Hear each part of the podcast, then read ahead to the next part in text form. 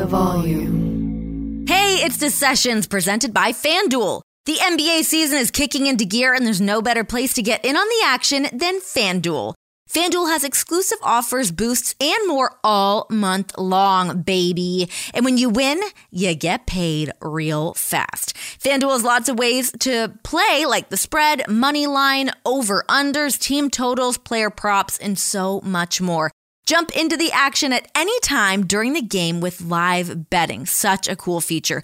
And you can combine multiple bets from the same game in a same game parlay to try out Same Game Parlay Plus. So download the FanDuel app today and start making every moment more. Disclaimer 21 plus in select states. Gambling problem? Call 1 800 Gambler or visit fanduel.com slash RG for Colorado, Iowa, Minneapolis, New Jersey, Pennsylvania, Illinois, Tennessee, Virginia, and Ohio. 1 800 Next Step or text Next Step to 53342 for Arizona. 1 888 789 7777 or visit ccpg.org slash chat for Connecticut. 1 800 9 with it for Indiana. Visit ksgamblinghelp.com for Kansas. 1 877 770 STOP for Louisiana. Visit www.mdgamblinghelp.org for Maryland. 1 877 8 HOPE NY or text HOPE NY for New York. 1 800 522 4700 for Wyoming or visit 1 800 gambler.net in West Virginia.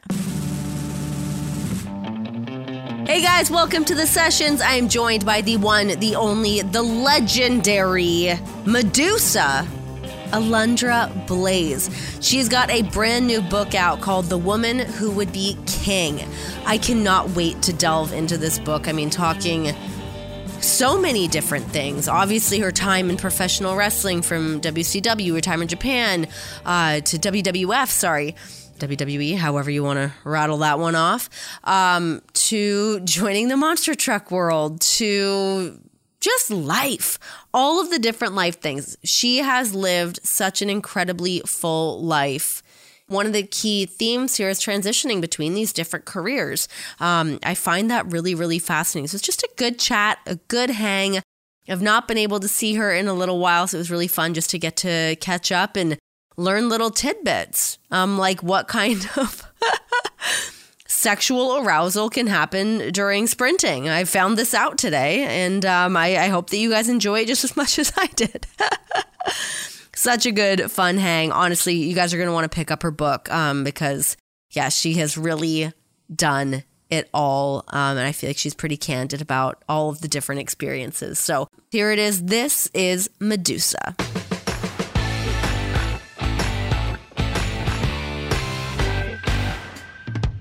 We are on the sessions with Madusa, Alundra Blayze. How are you doing? You've got so much going on right now. Holy moly. Thank you for having me. You know, the last time I saw you, I think it was at the WWE, I believe. And you are good at what you do. I absolutely just thought the world of you and the ability of what you're able to do with the earpiece in your ear and people coming at you at 10 different directions and of course you know trying to spit out things that are you know making sense you know um that's a that's that's definitely talent yeah, that definitely would have been one of the last times I would have seen you. Would have been at WWE. Um, I guess a couple years ago. It's been a, probably when you came back to do the Rumble, maybe, or with the twenty four seven Championship. Probably during that. There was that as well, and I think we were sitting at the front desk. It was JBL and myself, and he has the biggest crush on me. I'm just going to say that. he he tells everybody I have the crush on him. He is oh so full of himself. JBL, you know you have a crush on he me. He knows he has a crush. Yeah. He knows. um, okay, so your new book is out. How exciting called The Woman Who Would Be King. I actually love this title. Was it hard to come up with the title for your book? I felt like when I was doing my cookbook, I was like, I couldn't land on a title. It took me ages, but this is perfect. I love it the title of the book I, I had two others picked out and i was going back and forth um, you know what my title should be and it it was sticking and i was happy with it but i wasn't you know that feeling where it just doesn't mm, you know just captures you i'm a type of person where i've always like i wanted to be different but with a statement and being a paver as i call them paving the way in so many things that that um, i feel that if a woman can be a man, why can't we be a king? And so the title came from a great conversation from a great mutual friend and one of my best friends, Paul Heyman. Paul has been a dear friend way back in AWA days. So we're having this conversation. He's like, Deuce, what, what what's your titles? And so before I could even really spit anything out, he's like, the woman who would be king. And I'm like, oh my God. And it came from Paul. Leave it to Paul to title your book, of course, right? The guy is just a master uh, in so many different avenues. The fact that he named your book is great. He also wrote the the the prologue for your book as well. Is that right? He wrote the forward uh, to the book, and I couldn't have uh, been more honored. Uh, we've shared so many things in our life uh, together, been through uh, this career, this wonderful career called pro wrestling and even behind the scenes and you know in personal life and being friends and supporting each other. So for him to say yes to do that it just it meant the world. I was really i wasn't even you know i just thought i was throwing it around you know what i mean? You know and it's it's best not to expect things in this world or you know buy people or anything because you won't be let down otherwise you know what i mean? And so i just yeah i just like hey it's a great title would you want to write the forward? Like throwing it out there. And he's like, um, I would have been really disappointed if you didn't ask. So yeah, it was a, it was a really it was a great fit. What is your relationship with Paul like? I mean, you just said you guys go back to, you know, the AWA days. You guys have known each other for so long, worked in many different promotions together. What is the status of your guys' relationship? How often do you guys keep in touch and kind of lean on each other throughout your life? Well, I mean, there's texts, you know, there are phone calls, there's pictures, and you know, we can see each other in town. We're definitely getting together through, uh, for WrestleMania, and so um, there's stuff like that, bouncing things off of each other. Life, um, you know, you're pretty special when he gives you that call and you're invited to his daughter's bat mitzvah. Oh, so, that's a big one. That's a that really big one. Huge. Yeah. Huge, huge, huge. Yeah. okay, so your book. Why was now the time to write the book and put this together? You've lived such a, an incredible life and have done so many things. Why was now the moment to do the book? What else do you do during a pandemic except for have lots of sex with your husband? Amen. Yes. I mean, I did some other crazy things during the pandemic. I mean, I finally I finally, um, I always wanted to play the drums. And Nay, I'm telling you, like I bought this this drum set and it's setting up in my living room and during the pandemic. I just bought this damn drum set and that's my hi hat, by the way.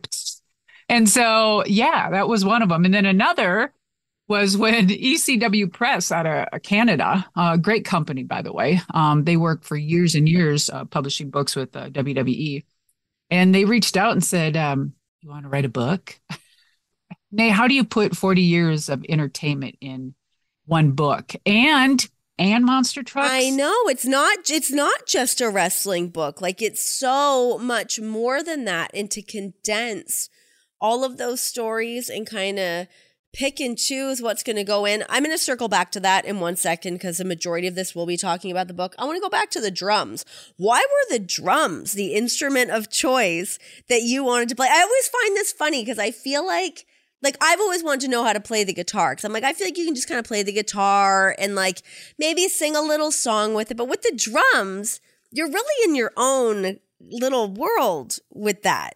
No one just wants to like play me a song on the drum. How in the hell do you sit there in a room trying to listen to music with drums? Here, put these put these headphones on while you listen, right? Or some earplugs or whatever. Yeah, Why yeah. drums? Because I've always been told I, you know, I, I I beat to a different drum basically my whole life, my whole career, right? And drums are just um I always felt it was just a like an extension of me, you know, and how I feel. And I just, it came naturally.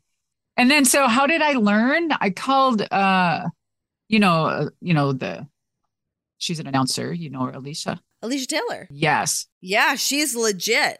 So I hit her up. I text her. I said, girl, let's get on FaceTime. Can you teach me how to play the drum? She's like, girl, I'll teach you oh anything. Oh my God. That's so great. Yeah. So um, her, uh, her and uh, Mickey and I were just out to dinner a little while ago. It was so good seeing them.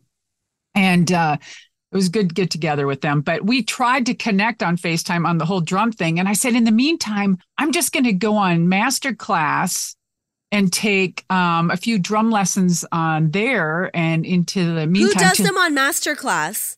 Is it like Dave Grohl or something? Like who's on there drumming? Oh yeah. Well, no. What the hell is her name? The female drummer. That's who I did. I can't Oh even think of her gosh, name I right only now. think of like Meg White. I can't think of who the female drummer would be. No, there's oh, a black woman. What the hell's her name? Oh, I keep thinking of Prince's girl. No, no, no. Dun, dun, dun, dun, dun. Sheila E. That's who it was. Sheila E. So that's who I um took the master class with, and it was amazing. And so um, I'm glad I live on five acres plus. So when I'm banging, no one, uh, you know, banging on the drums. Let's just make that I clear. mean, kind of both. You did say that you were having a lot of sex during the pandemic, so no one here's a peep.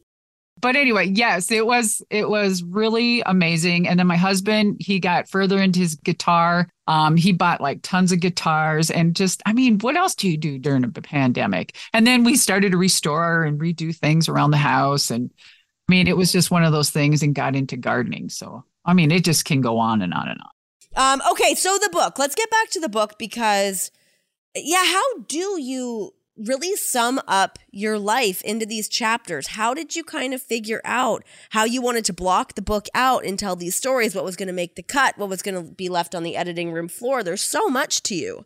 the book is written um, about my life. It's not about anybody else. It's not about five seconds of pleasure by throwing anybody under the bus or anything like that. I don't think that is, I mean, why? Why do that? But the book was designed um, and working with Greg Oliver out of ECW Press on the book. And I, I'm all about, you know, fact checking this whole project because after 40 years of entertainment, how do you remember exact uh, dates and times and whatnot. And so thank God Greg Oliver is a fact checker. Like, oh my God. So, you know, he was calling people, checking up history, making sure all, these events happened or this has happened here or this was right. So, because what was a big concern of mine for this book is that people are going to go through it and you're going to, they're going to be like, that didn't happen. Oh, yeah, she's lying. Da, da, da, da. And I'm like, you know what? Let's just take care of that before any of that crap happens. So, um, there might be a misspelled word that we didn't catch, or the editor. That you know, we're only human. I don't know. I, as far as I saw, I didn't see any. I'll tell you, nothing's more annoying though than having the book go to press and you're like, fuck, this word spelt wrong.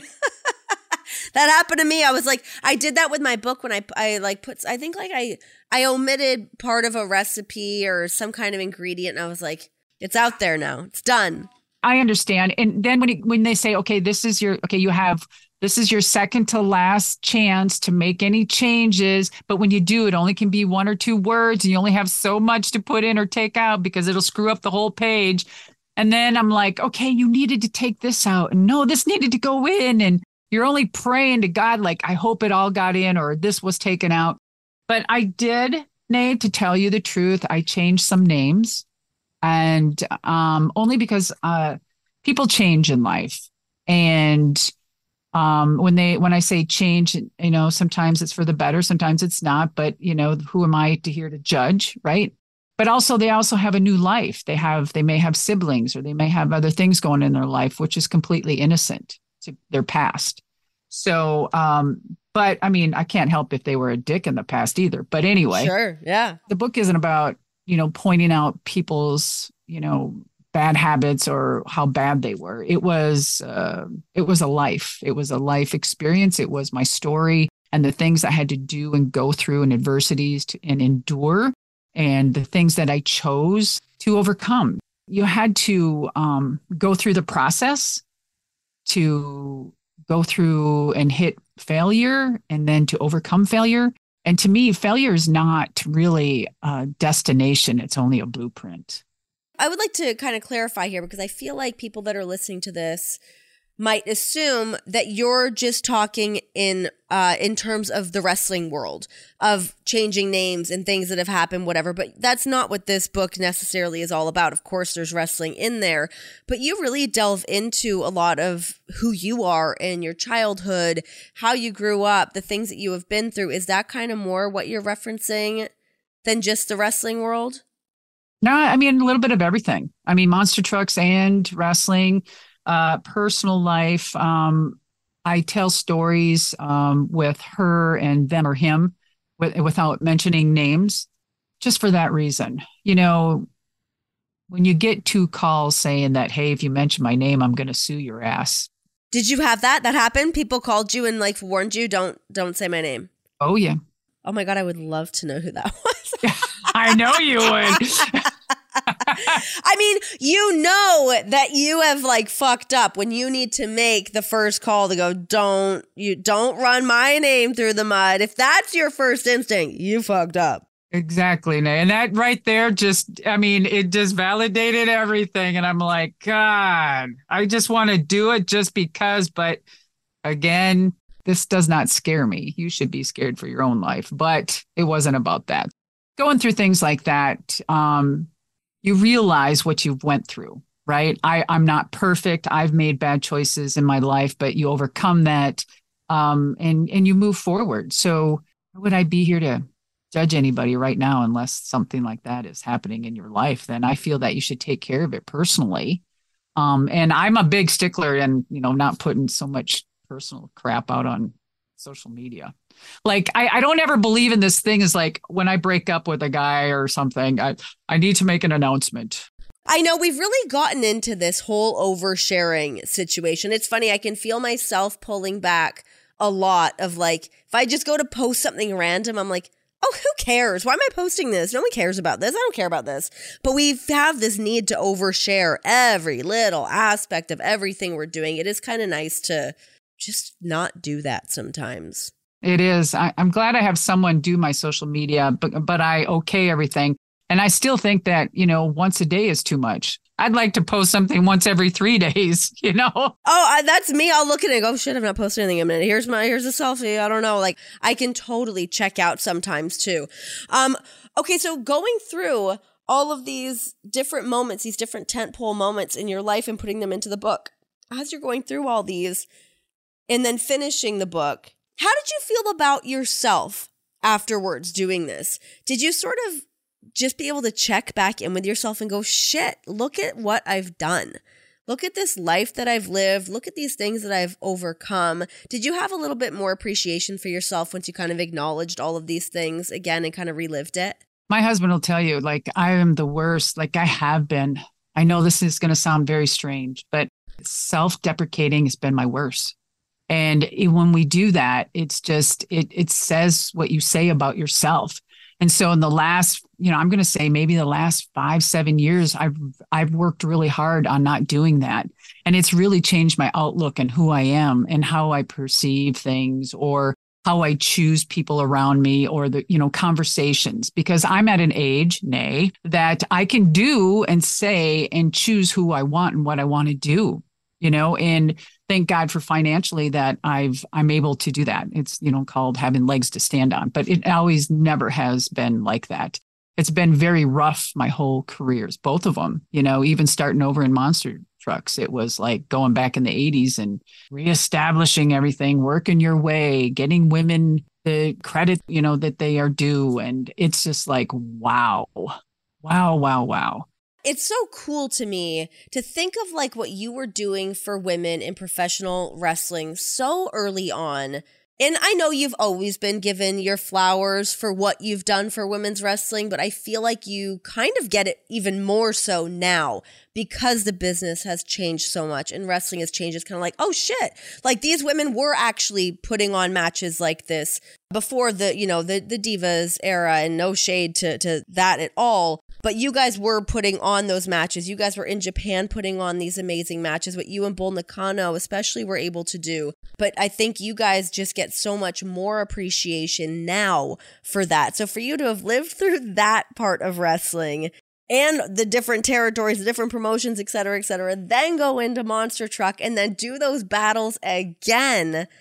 Oh my God. Like, are you exhausted for just being this like torchbearer for women, like constantly? You know what it did is it it seasoned me. Wrestling seasoned me for what I needed to and what I was ready to step into Monster Truck. So I was really gung ho and excited to do that because I knew exactly what to do. I knew what I was up against. I knew how to rattle the cage per se.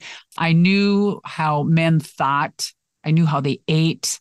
I knew how they you know everything about them so i knew how they worked and so the manipulation that they played I had a counter move to that. And so when they put me up on the scene, they weren't ready. And especially when I won two championships in the Monster Jam, you know, world finals twice, the blowback was, and especially coming from an executives, was now what the hell are we going to do? A woman one. That's exactly what one of them said. And I was like, are you kidding me? Whoa.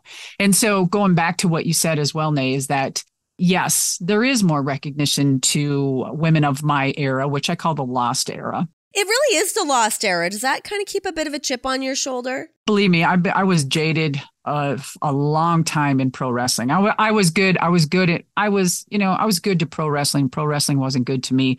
It was because of that.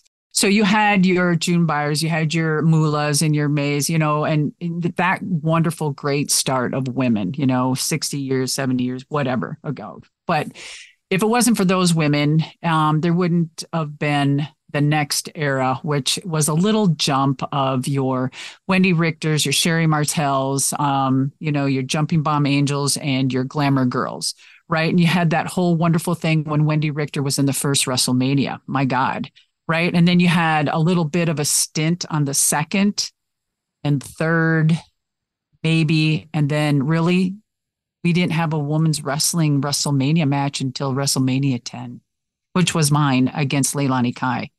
And so our social media back then was relied on people that wrote for the magazines and they were writing their story, how they thought they would put our interviews in their voice, which we never basically said. So we had no control. So when I look back, like I have a lot of old magazines from the 80s and stuff from interviews that allegedly that I gave, you know, and it's like I never said any of that crap. You know what I mean? So it it was it was I, I used to call them pen pushers. That you know that was our social media, and we relied on that. And so fast forward when you said giving your flowers, thank God for social media. So people are able to go back in history and look at what everything that was there um, and the people that were there before. And um, for WWE to have one active person from before the Attitude Era, as I always say, there's there's always everything we see from the Attitude Era forward, which is fantastic, right? And if we keep pushing that, then that's all they know. But if we educate something a little bit before, then they're going to want to do some history, want to do some, you know, you know, kick it up and knowledge themselves and what was. So I'm I'm thankful for what I do and have with WWE um, intermittently that they when they do give you a call because I feel that it's not just helping me it help represents the women before the attitude era and i see that as a whole now and I was, man. I had to step out of wrestling in 2001 when I retired. I'm like, I'm out of here. I'm out of this shit show. I didn't like the way the direction where women was going, and I hated how they were writing women, even in WCW at that time. And I didn't want to do bra and panties. I didn't want to do barbecue matches and tear off your nightgown. And kudos to the women that stuck it out during the Attitude Era because hell, they didn't have another choice, right? So you had to do what you had to do. It was their contract. But, you know, again, we have choices. You can say yes and you can say no. I think we all just assume that that is what those women wanted to do. And I'm sure that no, that's not what the case is. Just kind of like, listen, it's a paycheck. I got bills to pay and it's a little bit of TV time, get a little bit of notoriety doing X, Y, and Z. And, uh, and then, you know, you, there you go, off to the races you are. But yeah, it's not necessarily the, that's what I'm signing up for. But then again, maybe there was some that wanted that, that, you know, and that's, I'm not going to um, put, put them down either. But if that was their choice, that was their choice. But there was a lot of women there that loved wrestling and that were damn good at it, that were thrown into the mix. So come 2001 and WCW was about 98, 99 and I knew my contract was coming to an end and I just gave him my notice. I said I'm done. I'm out of here. And then of course I had a friend over there in WWE that said, "Hey, Vince may be buying WCW." And I'm like, "I'm out, man. I'm no because if fight gets rolled over, I trademarked Madusa over 40 years ago. And I'm like, that name ain't being run. no, I'm keeping that name and I'm out. And that's exactly what I did. And then I got a call probably around 99 from Mike Weber. He worked for WCW. Now he's the COO of FITE TV. And uh, he said, Deuce, what are you doing? I'm like, Mike, how the hell are you? And I'm like, I'm out of this shit show, man. I'm going to retire. I'm going to go into gardening. I'm going to ride my Harley. I'm, I'm out. And he's like, Deuce, you're a gearhead. You ride Harleys, dirt bikes. Uh, do you want to drive a monster truck? And I'm like, what the hell is a monster truck? so I'm like, I've never even heard of one. Like, I know you mean I'm those big trucks and the mutter things. He's like, yeah, that. He goes, we have no women drivers. We don't have. We need. We need women in the stands. Deuce, you're crazy. Do you think you want to test drive one? And I'm like, yeah, okay, I'll do that. And all of a sudden, they flew me out to Kill Devil Hills, and I test drove with the legendary Dennis Anderson of Gravedigger, and history was made. And that just seems like it's, I mean, obviously it, it, was and is such a natural fit for you to just go, okay, still performing now in this avenue, still being that, like, that paver, as you said, uh, to, to get more women in there. Have more women, has that grown in Monster Truck? So there must be there of course there's like 100 drivers and probably 15 20 women drivers so there's still that but big, big difference. I mean, I was the only driver for, you know, probably five years and then finally getting another woman in there, you know, and it's just a slowly, you know, a slow process. And oh my gosh, just see what has happened and, and transpired from there. And the evolution of that is incredible. How different was like the day to day in Monster Truck, kind of building that whole women's evolution in Monster Truck versus what it was like in those not even just the early days in, in pro wrestling, essentially your entire career in pro wrestling. How what was sort of the parallels between the two in terms of, of being like that first woman? Um, when I first started, I knew I had to, I, I did my due diligence, knowing what I had to do. Thank God I knew about the entertainment business and what I, you know, uh, the needs for a woman, right? And what they would want to see. Now, I'm highly competitive. I mean, I'm so competitive that the husband and I, it gets serious around here during air hockey. Like it gets bloody. John and I, I will kick his ass at air hockey every damn time. Me too. We should have. We'll we'll have. Oh have my a little god! Tournament, yeah. Yes. Oh my god, I love it. So air hockey is my jam, man. I love it. Love and air he hockey gets too. so mad. By the time you can tell when we come walking around the house, we're bloody, and they're like, "Yeah, yeah, yeah." Jonason's been at it again. air hockey. But anyway, I'm very highly competitive. So I knew when I stepped into monster trucks, like this is my jam, man. This is awesome because pro wrestling's entertainment, right? With monster trucks, I'm like, God, this is it. I get to get back into competition and blah, blah, blah. But I mean, the truck alone was what, around $300,000. You have your whole semi and trailer. It's probably another 250,000. And then you have to have another truck in back of the trailer. So it's another 300,000. So it's almost $2 million a year to run one of these. So I knew what I needed to do so I sat down, did my diligence, and said, What would a little girl want to do to become a monster truck driver? So I made it about the gimmicks. So I created this thing called Queen of Carnage. So it started off with the red, white, and blue, came out to Lenny Kravitz, you know, American woman.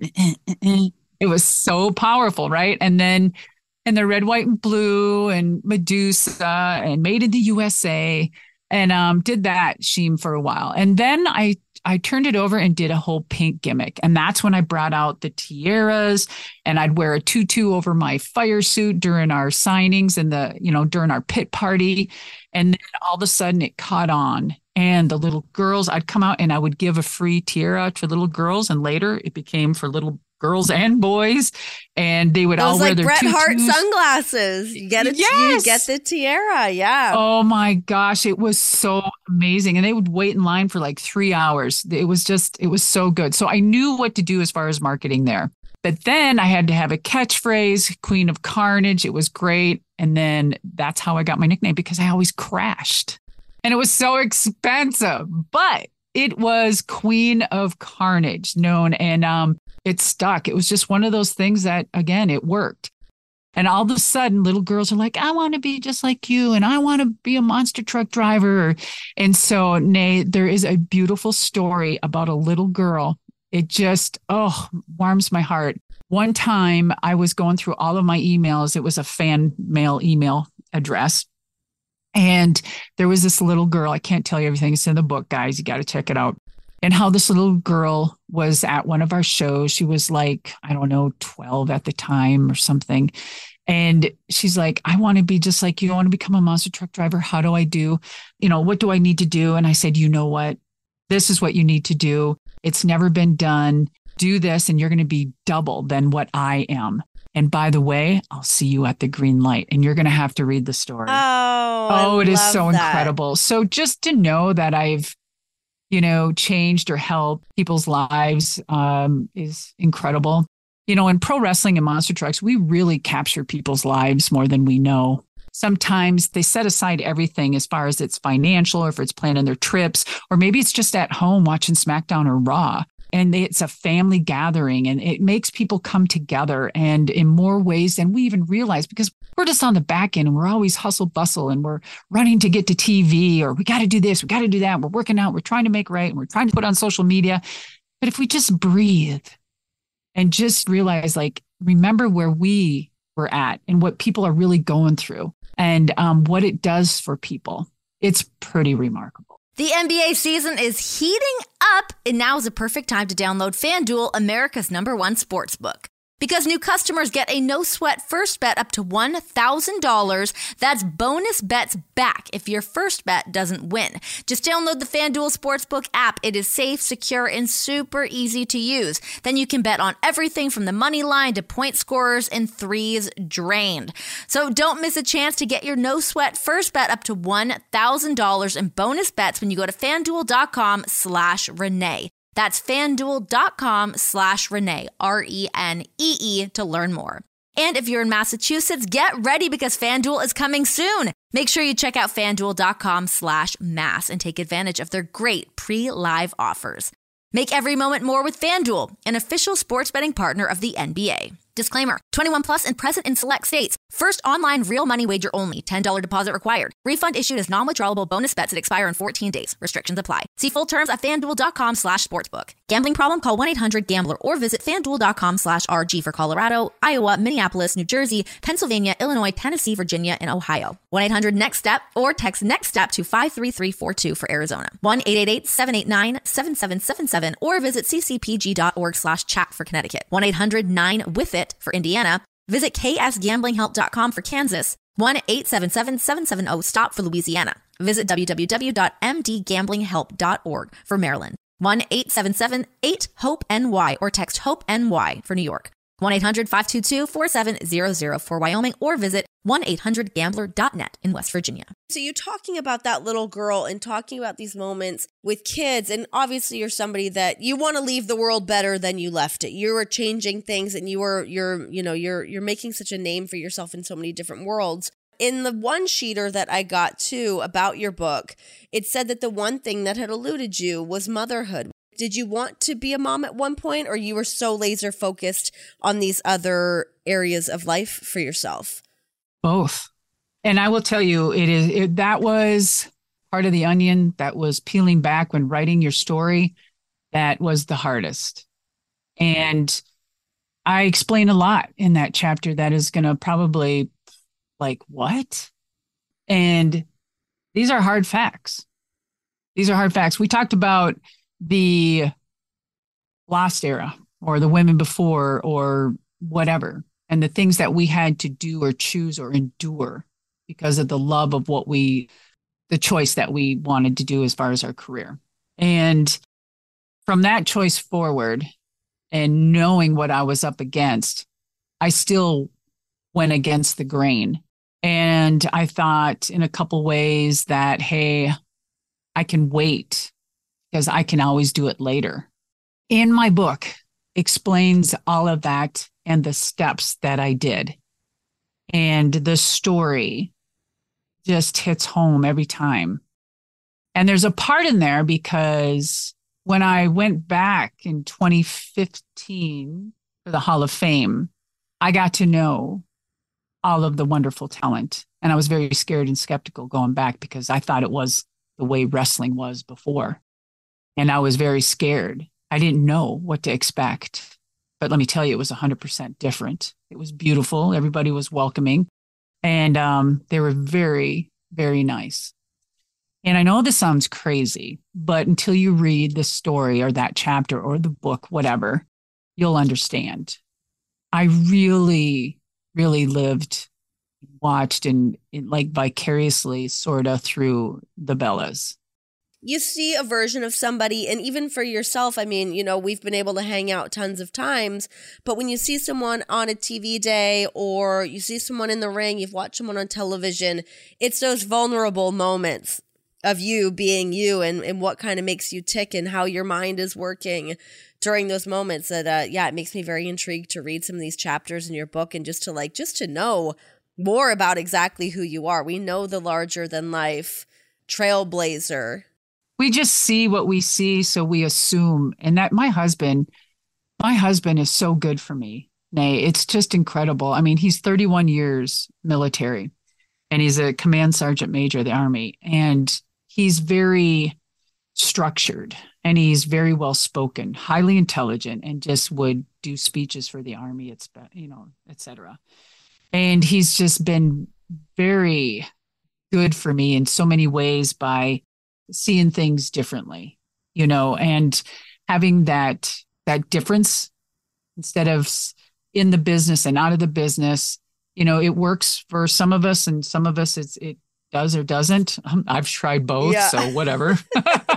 and so, eh, this one's worked the best out of all of my marriages he's really given me uh, i mean after 13 years he's just given me a different perspective on so many yeah, things no it's and, it's, uh, it's very very true. Um okay so one thing too that i found really cool about what what your book is and like what you do is helping people make these transitions through their career because i think for a lot of people i mean God, from, you know, obviously, you know, we've talked about Wrestling World, we've talked about Monster Trucks. You've done so many different things, even out. I didn't know you were a Reiki instructor. Like, I didn't know that about you. You have all these different things that make you tick.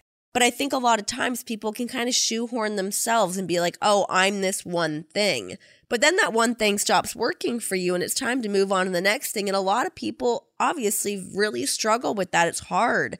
Um, how do you help people in transitioning into different careers? And, and yeah, how do you guide people through that?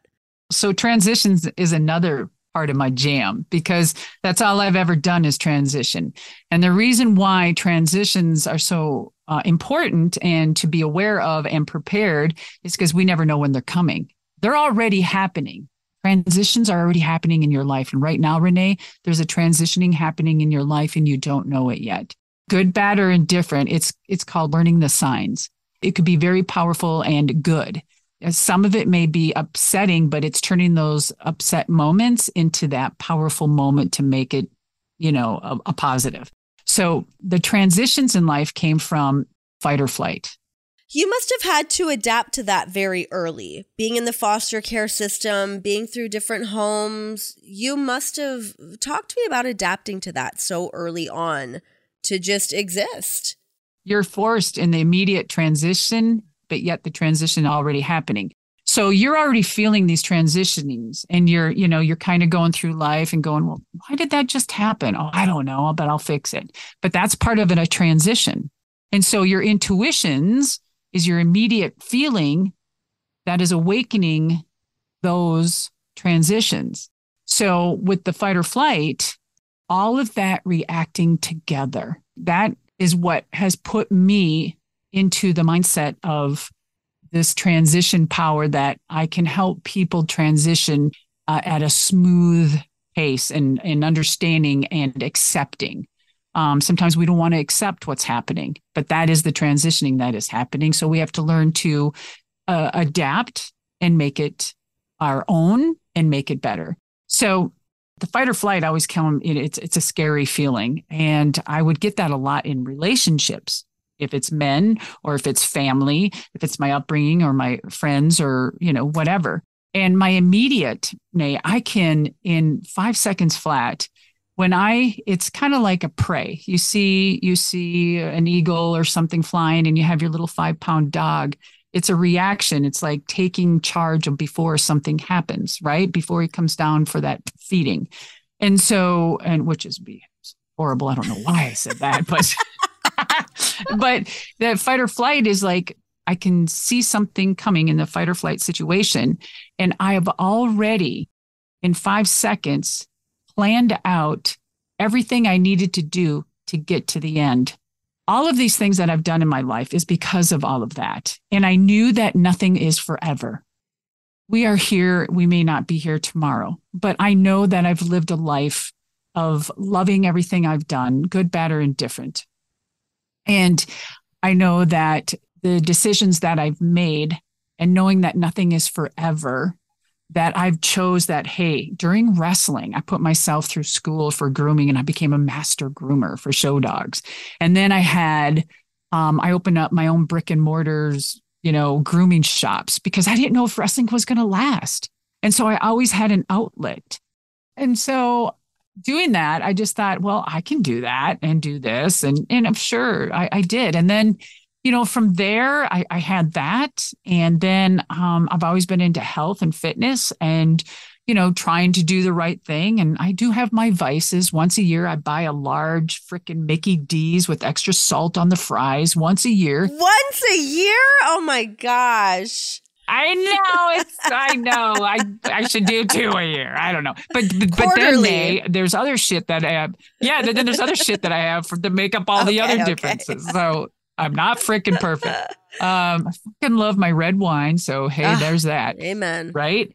Yeah. So then, you know, during health and stuff, I think it was 2011. I said, fuck it. I'm going to be a yoga instructor too. so I, did all my do my did diligence, and I'm sitting there looking, and I thought, I'm going to go there. And so I went on an island in the Bahamas somewhere, and I lived in a freaking tent for six to eight weeks, and ate vegan food out of the freaking ground and helped worked in the kitchen and studied become a yogi. And that was like, yeah. And then I started, you know, teaching and doing and whatever. And then I just basically use it for myself and friends and and then, you know, and I went off and I studied Reiki and then I went to Japan on this this really awesome mountain where Reiki was originated from and up there and studied and walked this big mountain and I mean just on and on. Life life is just explorative. Like there is so much to do out there. You know, now I'm getting to the age of where, again, as I was telling you to fully circle back, is that I don't give a shit. I'm going to do and say what I want, you know, respectfully. But I mean, for my own self life, I mean, damn it, if I feel like I want to go out and buy my third freaking Harley, then I'm going to do it, you know? And ride to Alaska or something, you know? My granny rode her Harley until she was 80 something. So what the hell? Respect. Hell yeah. Yeah, she's badass. You'd love her. She's a 100. Drives her truck still. She makes wedding dresses for women across the United States. She still sews. She still reupholsters furniture. She's booked and busy. She's got to go. That's the key. I said, Granny, what's the secret? She goes, just keep active keep your schedule booked. You've got places to be. There's no time to get sick and die. You've got you got to keep going. Good for her. right? As you, you know, you pull the trigger on doing all these things, is there something you're like, fuck, I do wish I did that? Well, there's one thing. It's in the book, but I'll share it. So there's this transition that was happening. And I was like, okay, God, what do I do? Do I follow through with this or continue with pro wrestling? So I don't know if this was before your time. So do you remember the name Christy Martin? No. Okay, she was a boxer. She was in the Don King, like the whole Don King little farm, right? And so I was like, I can do that. Ever since like when I was when I went to Japan and, and you know was the first to live over there for three years and did the whole thing, I was and I transitioned and they sent me to Thailand to learn Muay Thai and get my ass beat and have my nose shoved over it on my face. And oh my God. I was like, okay, I really dig boxing. I can do this. So I really started getting into boxing. And and then they had me do these street fights and these boxing matches. And oh my God. And then I was really getting into it. And I was like, okay, I'm losing my little thing here. I thought it was wrestling, but now I'm boxing. But I was really getting into it and I was damn good. Nay, it's like a lot of things, whatever I do, I was good at. Like I just because my mind, it was just mindset, Nay. It's mindset, hon. I mean, I don't know that it's anybody can, but it's impressive. Nay, it's, it's again, whatever you choose, mindset is everything, whatever you choose. So not everyone would be at boxing. You're right, could be good at it, but whatever you choose. Okay, so I started started like really working out and I'm thinking, okay, I'm going to get into this. And I'd run eight miles on the sand. I hate running. It can suck my ass. I hate it. I hate it. I hate it. I fucking And hate running, running. on the sand, on the sand on the beach. Yeah. Fuck when it's up to your knees and eight miles. I'm like, I don't do this. Like I the first time I ran like track and field and I was a gymnast in high school. That's when I had my first orgasm was fucking running. Oh yeah. Wait? I am not kidding. I was yes. Dude, I am not kidding. Oh my gosh, what an experience. Did you have to stop running or did you run faster? No, dude. I remember. I can see it right now in my freaking head. I'm running down. I'm running the 440 or the 880. And what happened was you're so fucking exhausted and you're hot and your whole body and shit. And all of a sudden shit's probably rubbing together down there. And you're like, what is that feeling?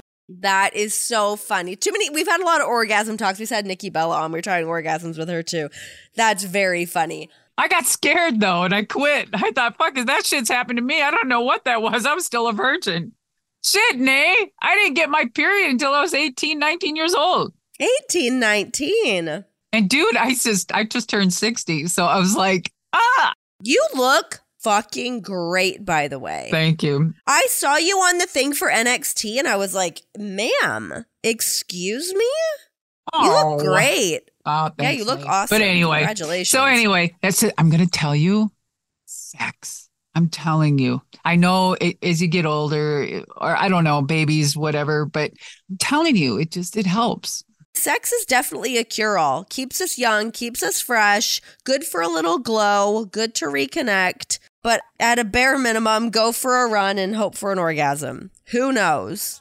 Um, how much of the WCW situation did you get into in your book? I would be remiss to not ask you about this, um, because it, it's it's the big moment, of course. Yes, the title going in the trash, your situation with WWF at the time. You must have broke down a lot of that in the book. I sure did. And the whole thing is, is I, you know, maybe I still have. I know I do have the title still. Ah, yes. I do. I do. Now, the whole thing is, is when I had that title and I brought it with me, you know, for the um, Hall of Fame, and I said, I want to do the whole speech around the title and how I feel that maybe you guys are doing a change or this whole new evolution of women. And um, I have not seen or talked to Vince at this point. I was speaking to the writer, right? So I had my whole speech already done, right? And I heard the whole thing is like, they're going to take your speech and they're going to, you know, they'll take things out and change it and whatever. And so the guy came back and they said, it's perfect. I said, what? Like, not one thing did they take out, not one thing. Everything I had in there, they left. And then I said, I have an idea. I said, Do you mind if I get a trash can? I, there's a couple things I want to pull out. And I said, I want to pull out the title and do something positive and told him what I want to do. And then Carrano at the time, he said, Did you see your t shirt? I'm like, No.